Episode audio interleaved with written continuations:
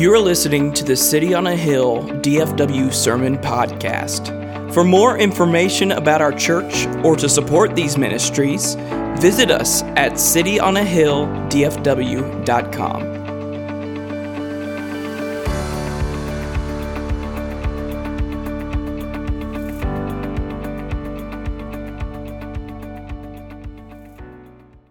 Open your Bibles to Mark 2. We are about two weeks away from the month of December. And you know what that means? Decorations start going up, the Christmas movies start playing, the Starbucks cups start changing. They cryogenically unfreeze Mariah Carey and Michael Bublé to invade our radio stations for about a month. All good things, all necessary things. I love this time of year. I love the time of uh, Christmas. I love Christmas movies. I thought about one of my favorite all time Christmas movies, the 1983 cult classic, of course, A Christmas Story. Um, such a good, wow, huge crowd for a Christmas story. I'm, I'm here for it. Um, so many great things about this movie, but when you think about it, it's really, above all else, a commentary on expectations. It's a commentary on expectations. Throughout the movie, Ralphie, the main character and the main narrator of the story, again and again is met with shock as what he thinks will happen, his expectations, begin to collide with what actually happens, reality. And things do not go the way he expects them to go. It, it's all throughout the movie. For example, what does Ralphie want for Christmas? The official Red Ryder carbine action 200 shot range model air rifle with the compass in the stock and this thing that tells the time. Right? I didn't memorize that. It's on my, it's on my notes. But yeah, that, this is what he wants. And yet, what do his mother and his teacher and the disgruntled Santa at Higbee's all tell him? You'll shoot your eye out.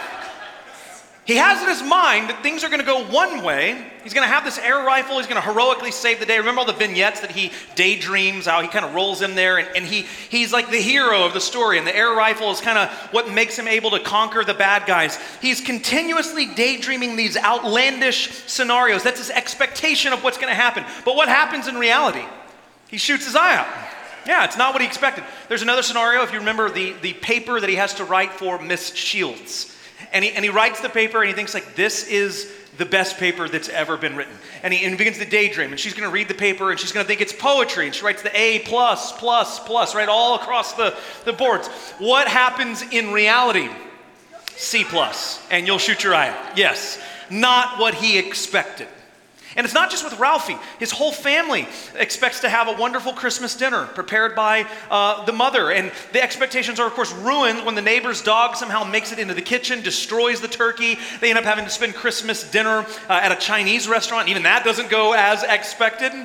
The entirety of the movie goes on and on, and nothing happens the way the people expect it to happen. This morning in Mark chapter 2, Jesus arrives back in Capernaum. Uh, word has gotten around that he is home, and everyone has expectations for what Jesus might be able to do for them. Everyone has expectations for how Jesus might serve them in some way. And over and over again, he says things and he does things that leaves people thinking he is not who we expected him to be. This did not go the way we expected it to go. Let's just jump right in. We've got a lot to cover. Mark chapter 2, verses 1 through 4. I think you're going to see what I'm saying as we get through this text. And, and when he returned to Capernaum, after some days, it was reported that he was at home. And many were gathered together so that there was no more room, not even at the door. And he was preaching the word to them. And they came, bringing to him a paralytic, carried by four men. And when they could not get near him because of the crowd, they removed the roof above him. And when they had made an opening, they let down the bed on which the paralytic lay. So uh, Jesus arrives back in Capernaum, and annoyingly, I mean, almost like a TMZ report, word gets out that Jesus is back home, and everyone begins to swarm to his house. And notice it doesn't even seem to bother him at all. He's not like telling them to go away. He doesn't tell them to come back later. He's not like, hey, church is until Saturday. See you at the synagogue, right? Give me some space.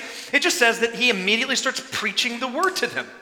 And this is, you, you got to get this. This is central to understanding the mission of Jesus Christ, the mission of his earthly ministry. If you remember in last week's passage, there was a point in that story where Jesus had gone away alone to pray. The disciples were looking for him. They find him. They tell him, Hey, everybody is looking for you. And do you remember what he said? Mark chapter 1, verse 38. He says, Let us go on to the next towns that I might preach there also, for that is why I came out. That is the purpose of Jesus' mission, his ministry, to preach, to rightly proclaim the word of God. So Jesus begins to preach, and more and more people start showing up, it says, so much so that there wasn't even room at the door. In other words, the house was at max capacity. Jesus was in one part of the house. He's preaching. People are coming in. They're filing in left and right. They're shoulder to shoulder. It is, the crowd is getting shoved further and further back because there's so many people there to where they're even crowding the door. You cannot get into this home. It's at max capacity. Now, while this is happening, some guys in town hear that Jesus is there as well. They had heard about him before. His reputation had begun to spread. Uh, he was becoming known for the guy who cast out demons and heals illnesses, and, and, including leprosy. And they think to himself, if this guy can do that, maybe he can also heal our friend who is paralyzed as well. And so they, they, they construe this idea where they put their buddy on a mattress, they carry him to the house. When they arrive, they see that the door is jammed up with people. There's no way they're getting this guy in there. And so, like any reasonable person would, they scale the side of the home, destroy the roof, create a hole, and drop their buddy down with a rope, right? I mean, this, this is normal. I mean, this is what you're thinking you're doing as well. In the middle of the sermon, I mean, Jesus is preaching, and it's just like, right, little body on a, on a mattress down in front of him. I like to think that I'm pretty unfazed as a preacher, right? I mean, like, phones will ring, people get up and go to the bathroom or come in late, babies cry. It doesn't seem to bother me. I, I rarely even notice it. I can't say that I would remain unshakable if this was happening in the middle of a sermon. And I've preached in here before with the roof missing, right? I mean, so we were almost there. And I just think if, if a body is coming down in front of me while I'm preaching on a little gurney, it's probably going to get my attention. It does get Jesus' attention, but notice it's not what the guys were doing, but what actions, what, what the actions of these individuals indicated. Look at the first part of verse 5. It says, And when Jesus saw their faith, when Jesus saw their faith, it wasn't what they were doing that got his attention, but why they were doing it that got his attention. They believed, they actually believed Jesus can do this. He hasn't done anything like this yet, at least not in Mark's account. But again, like we saw last week, Jesus can do things that normal people cannot do. He cast out demons. Normal people can't do that. He can heal, heal people who are sick. Normal people can't do that. He can touch people with leprosy and, and they're healed. Normal people can't do that. He hasn't healed a paralytic yet, so, this whole plan is a little bit of a risk. It's built on faith, it requires faith. It's reasonable faith because it stands to reason that if he can do all these other things, surely he can do this as well, but it's still a risk involved here. And so, get this they're on the roof, they're worn out, they're probably out of breath at this point. They just carried a grown man across the town on a gurney up the side of a house. They've sat him down, they've removed part of the roof, and they have fit him through this hole and are lowering him uh, down, presumably on a rope or something like that. And so they are worn out, and they finally get him down in front of Jesus. This is the moment they've been waiting for. They're so pumped, they're full of faith. It's going to happen. Jesus is going to heal my friend. They're looking down through the hole. Verse 5, it says, And when Jesus saw their faith, he said to the paralytic, Son, your sins are forgiven. I mean, you can imagine them looking through the hole like, Wait, why did he say that? No, do the thing where you touch him. Jesus, touch him and make him, make heal him, right? Like this is not what you expect to happen. This is your so while this is going on, something else is happening as well. Look at verses six and seven. It says, Now some of the scribes were sitting there, questioning in their heart, Why does this man speak like that? He is blaspheming. Who can forgive sins but God alone? Now, we talked about this last week who the scribes are. They're Old Testament theologians, right? They're experts in Mosaic law. They know the Old Testament well. Apparently, they are in the house as well the reputation of Jesus as a teacher and a preacher had gone so far that even the experts in theology were coming to hear him preach. And at this point, this is early in Jesus' ministry, it doesn't seem like they're all that antagonistic towards him. They're just curious, like, who is this guy that everybody's talking about that speaks and preaches with such authority? Now, I'm sure they, they were uncomfortable by him. I mean, he, everything he did was very unorthodox. He, he preaches differently than the other uh, rabbis do. He, he doesn't appeal to tradition or, or uh, any kind of rabbinical school of thought. He did everything very different. So I'm sure they were probably uncomfortable a little bit. But what Jesus just said here to the paralytic, this crosses the line. You cannot tell someone their sins are forgiven. You can't do that. Why? Verse 7 tells us because only God can forgive sin. You, you can't do that. You've crossed the line, Jesus. Now, this is true, to be fair, for the scribes, thinking that only God can do this. Isaiah 43, verse 25, God says, I, I am he who blots out your transgressions for my own sake, and I will not remember your sins. God says in Second Chronicles 7:14, "If my people who are called by my name humble themselves and pray and seek my face and turn from their wicked ways, then I will hear from heaven, I will forgive their sin and heal their land." Only God can do this. They are not wrong about that. And so, so to make a claim that makes you equal to God was considered blasphemy. It's punishable by death. It had to be clear, there had to be incontrovertible evidence and witnesses that saw it. But if it was clear and the evidence was present and witnesses were present, you could be put to death by stoning on the spot. That's what's going on, by the way. If you remember the story in John chapter 8, verses 48 through 59, Jesus is speaking to a group of Jewish people. They're accusing him of, of performing miracles through demonic power. And, and Jesus makes the statement, something to the effect that Abraham longed to see my day. And this is very confusing to them. Abraham's been dead for centuries. They say, You're not even 50 years old yet. And, and, and yet Abraham longed to see your day. And in verse 58, Jesus says, Before Abraham was, I am. Ego eimi, the Greek phrase that is equal, equivalent to God's covenant name, Yahweh, in Hebrew. And, and these, this crowd, they were not confused at all by what Jesus was doing here. It was clear and incontrovertible what was happening here because in verse 59, the next verse, it says, So they picked up stones to throw at him. They're like, Ooh, blasphemy, you're dead, right? They, they're getting stones ready. And it says, But Jesus did the ninja thing where he hides himself, no one can find him. it's clear in their minds that this is blasphemy. He's making himself equal to God. Now, of course, it's not blasphemy because why? Jesus is God. So he can do this. But they don't believe that. And so they try to stone him here in John 8. And Mark 2, our passage this morning, it's not as clear or incontrovertible. Jesus is being a bit ambiguous here. He doesn't say, I forgive your sins. He just simply says, Your sins are forgiven. I mean, it could be that God is forgiving your sins, and he's sort of speaking prophetically here, right? It's open for interpretation, in other words. Either way, it bothers them a great deal. But notice, it doesn't bother them enough to actually say something about it. Verse 6, it says, They were questioning in their heart. They're thinking about all this stuff. They're not actually addressing it with them, but they're certainly, their mind is kind of going, Yeah, this feels like blasphemy to me. But it doesn't matter. Look at verse 8. And immediately, Jesus, perceiving in his spirit that they thus questioned within themselves, said to them, Why do you question these things in your heart? I mean, just tremendous irony here, is there not? They are scoffing inwardly at the idea that Jesus has somehow made himself divine or equivalent to God while he is literally reading their minds. Just a lot of irony. And Mark is going to use irony a lot to amplify the authority of Jesus. But I mean, can you imagine how this must have felt? You're, you're just getting called out for what you're thinking? I would be in so much trouble if I was near Jesus. I have a pretty good filter, right? But I mean, just because I don't say it doesn't mean I don't think it. I would be like, oh no, he's around again. Think good thoughts. Think good thoughts. Hi, G. Yeah, right. I mean, it would be it would be hard. Look at what Jesus says in verse nine through eleven.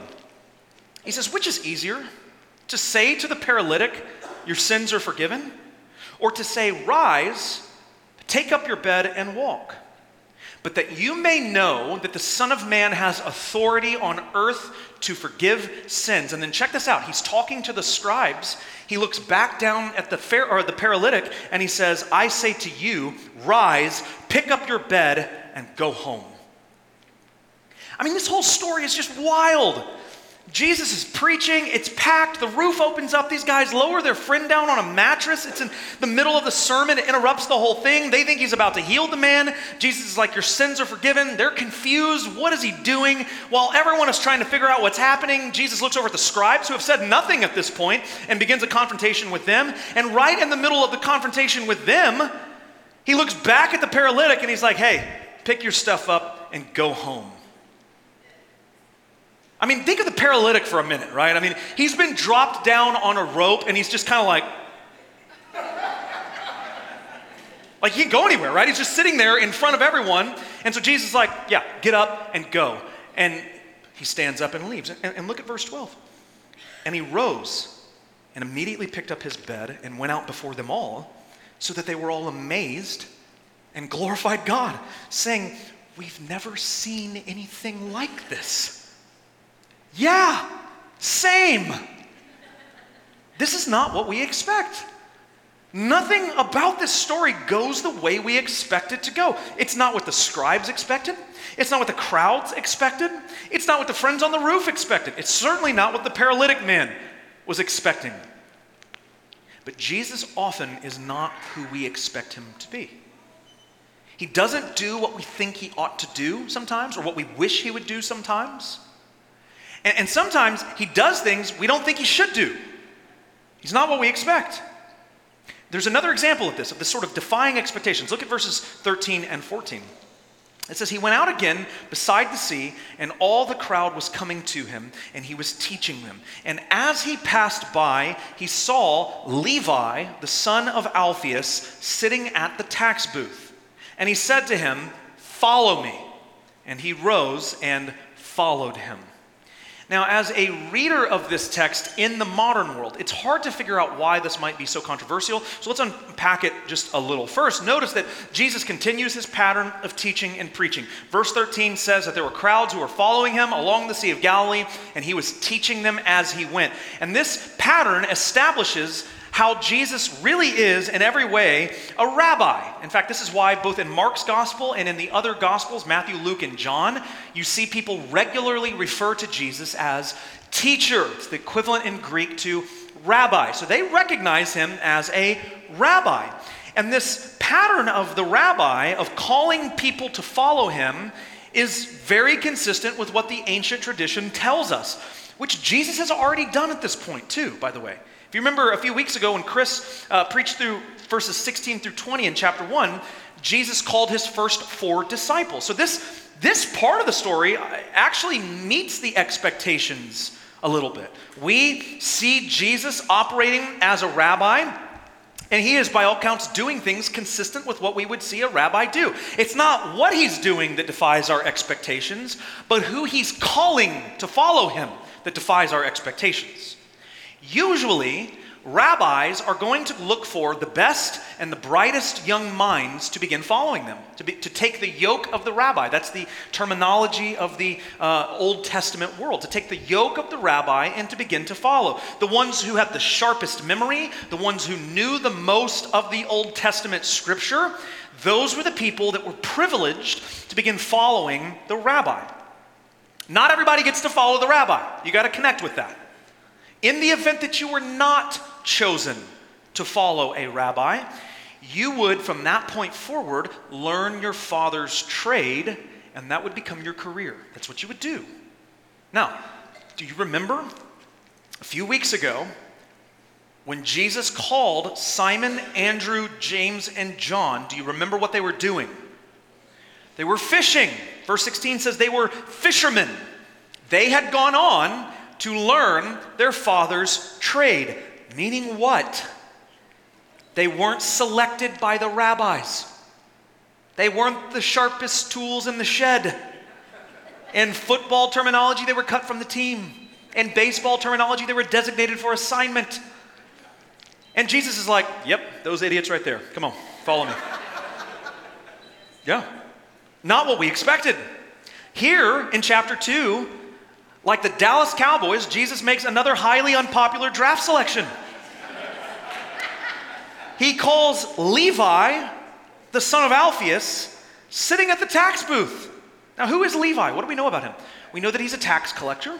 which is one of the most despised occupations in the Jewish world, by the way. If you were a tax collector, it meant that you were dishonest. It meant that you probably extorted people for money, for more than what they were required to pay. It meant that you turned your back on your own people because you now worked for the evil empire Rome.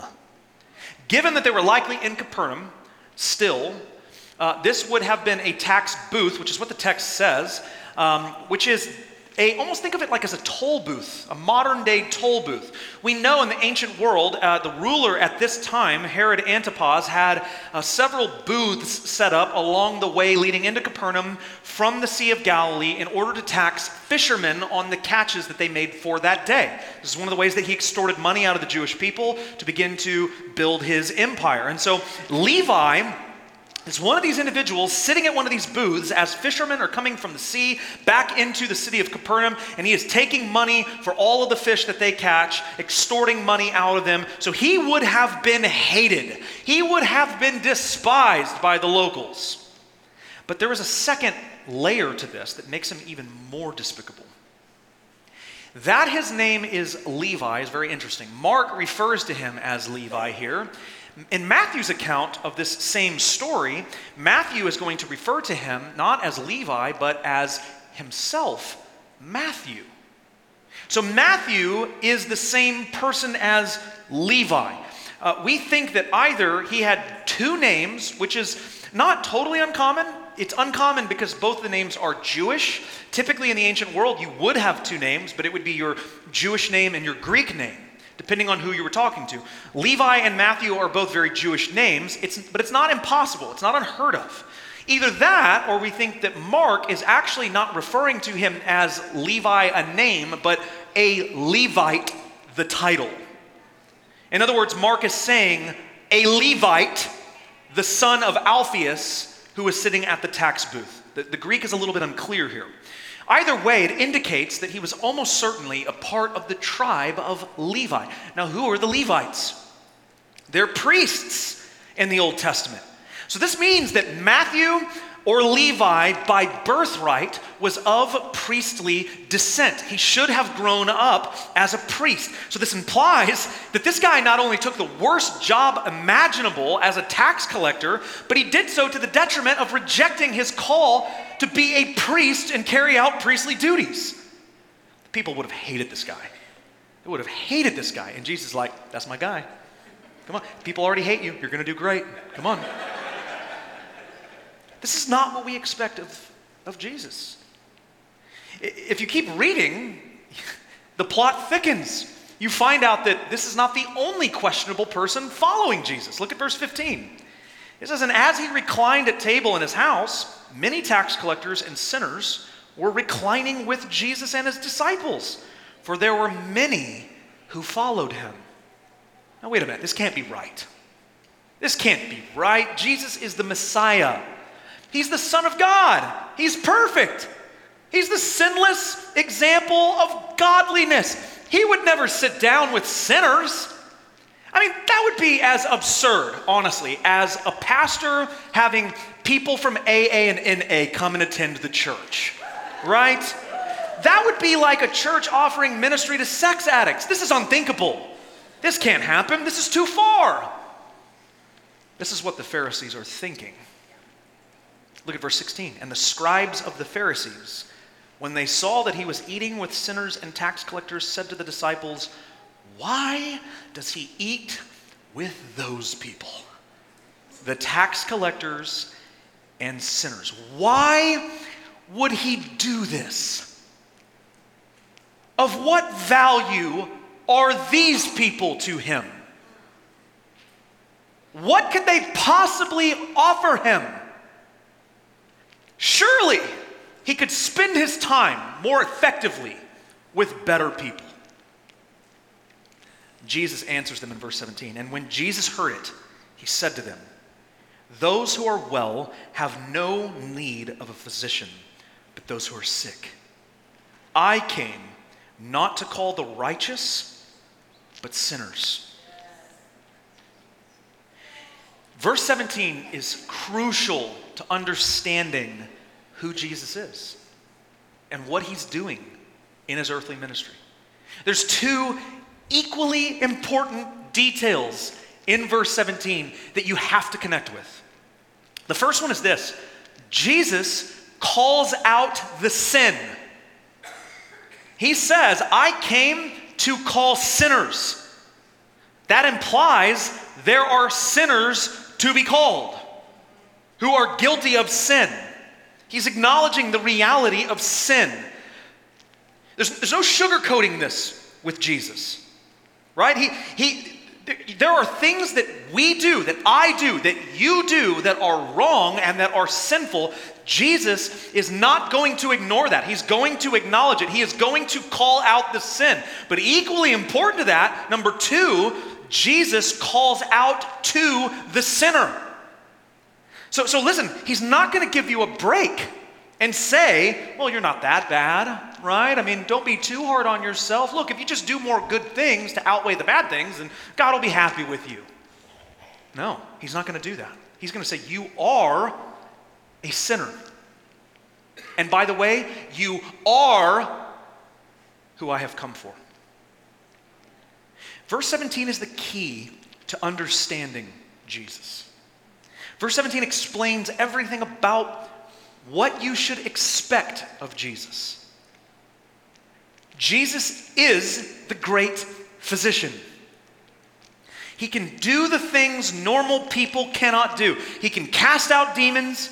He can cure illnesses. He can heal leprosy. He can tell paralyzed people to get up, take your stuff, and walk, go home. And he can even forgive sin. And yet, he continues to defy our expectations because we have the wrong expectations. We ask the wrong questions of Jesus. The Pharisees here are asking the wrong questions. The question is not, why does he spend time with these people? The question is, why would Jesus, if all of this, if he can do all these things, why would Jesus want to spend time with anyone other than the people who are affected by this stuff? Why, listen, if he can cast out demons, why would he want to spend time with anyone who doesn't have some kind of spiritual warfare going on? If he can cure illnesses, why would he want to spend time with anyone who is not sick or doesn't have leprosy or doesn't have some kind of ailment. Why would he want to spend time with healthy people if he can do that? If he can heal paralysis, why would he want to spend any time with anyone who doesn't have some physical disability going on? And most importantly, if he can forgive sin, why in the world would he want to spend time with people who have no interest in acknowledging their sinfulness? Jesus spends his time with the people for whom he came.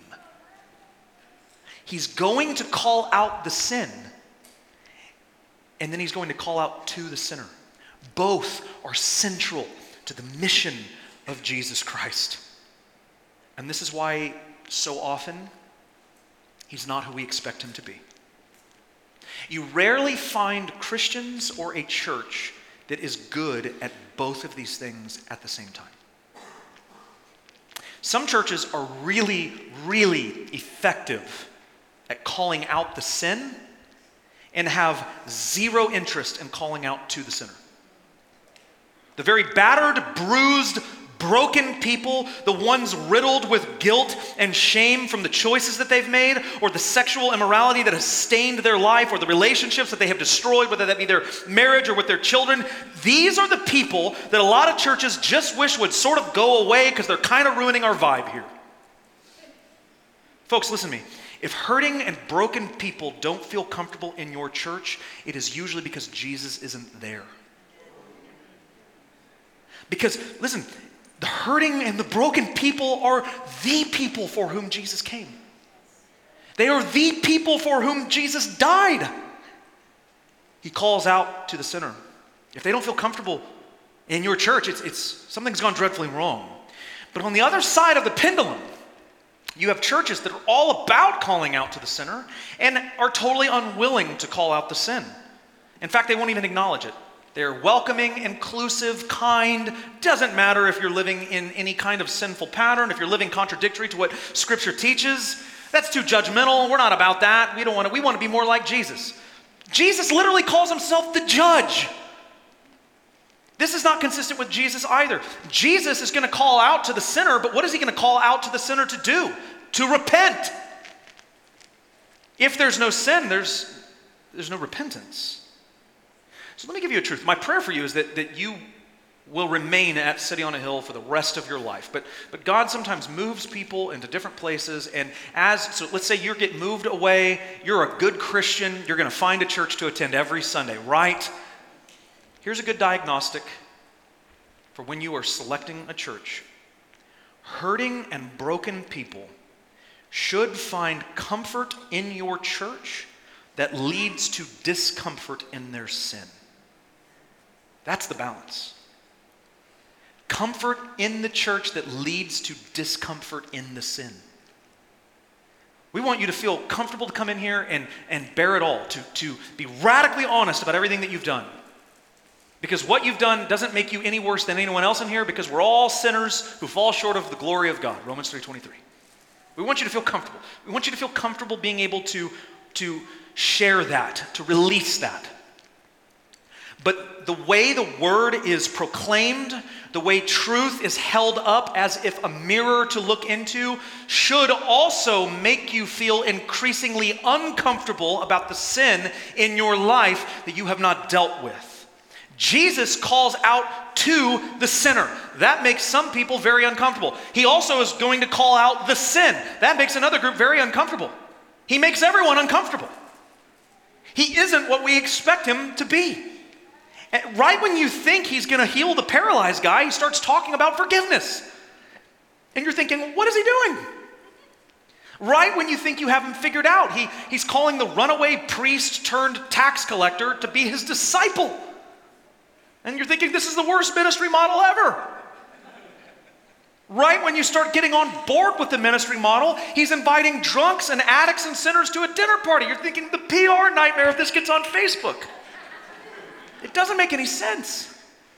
None of this makes any sense at all unless you are one of the drunks or addicts or sinners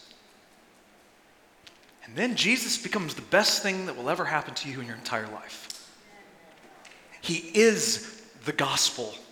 He is the good news to you. Because for the first time, probably in your life, someone will look at you and not ignore all the bad things, all the failures, but love you in spite of them. He's not going to lie to you. He's not going to pretend that you're a good person, but he will love you in spite of it. Friends, that's who Jesus is. He's not going to look past your sin. He can't. He cannot look past your sin, just like he couldn't look past the sin of the paralytic. Hey, heal my friend. Not before we deal with his sin. He can't ignore that. He's God in the flesh, He's the divine Son of God. He demands holiness. Do not come under the delusion that Jesus is going to pretend that you are something that you're not. He will not look past and ignore your sin, but He can forgive your sin like he did to the paralytic as well. And then after that, once he's dealt with your sin, he'll begin to put your life back together like he did the paralytic as well. Jesus is not who we expect him to be, he's so much more. And you will begin to understand that the moment you're ready to admit that you're one of the drunks, addicts, or sinners that Jesus came to call. People come to church all the time. I see it, I see it all the time. People come to church thinking, I've got this situation in my life that's bad, whether it's a broken relationship, a marriage, you know, a financial problem, whatever, life. The things that everyone is dealing with at some level and some capacity. And, and so people will get in their minds, I'm going to come to church and, and I want God to put my life back together and things are going to be great after that. And, what I want you to connect with is that Jesus is capable of putting your life back together. He, he may put it back together differently than you thought it should be put back together, fair warning. But He is capable of doing that. But He is not going to do that. Hear this very clearly without talking about the sin first. People come into a church wanting the sanctification part, the put me back together part, the heal my paralysis part. They want to skip the Son, your sins are forgiven part. There's an order to it. Some of you are wondering, why has God not begun to put my life back together? It's because you have not begun to connect with the fact that you have sin that needs to be dealt with. And the moment, the moment you do, Jesus, like he does for all who confess with their mouth and believe in their heart, will say, Forgiven. And then the real work begins. So, my prayer for you, my hope for you, is that God would give you today the courage you need to look at yourself in the mirror and just be honest. And confess that to Him and confess that to another person and begin to allow Him to work through the mess that you've made as you follow Him, like all the other ragtag disciples that He's called. Pray with me. Father, we thank you that you call broken people,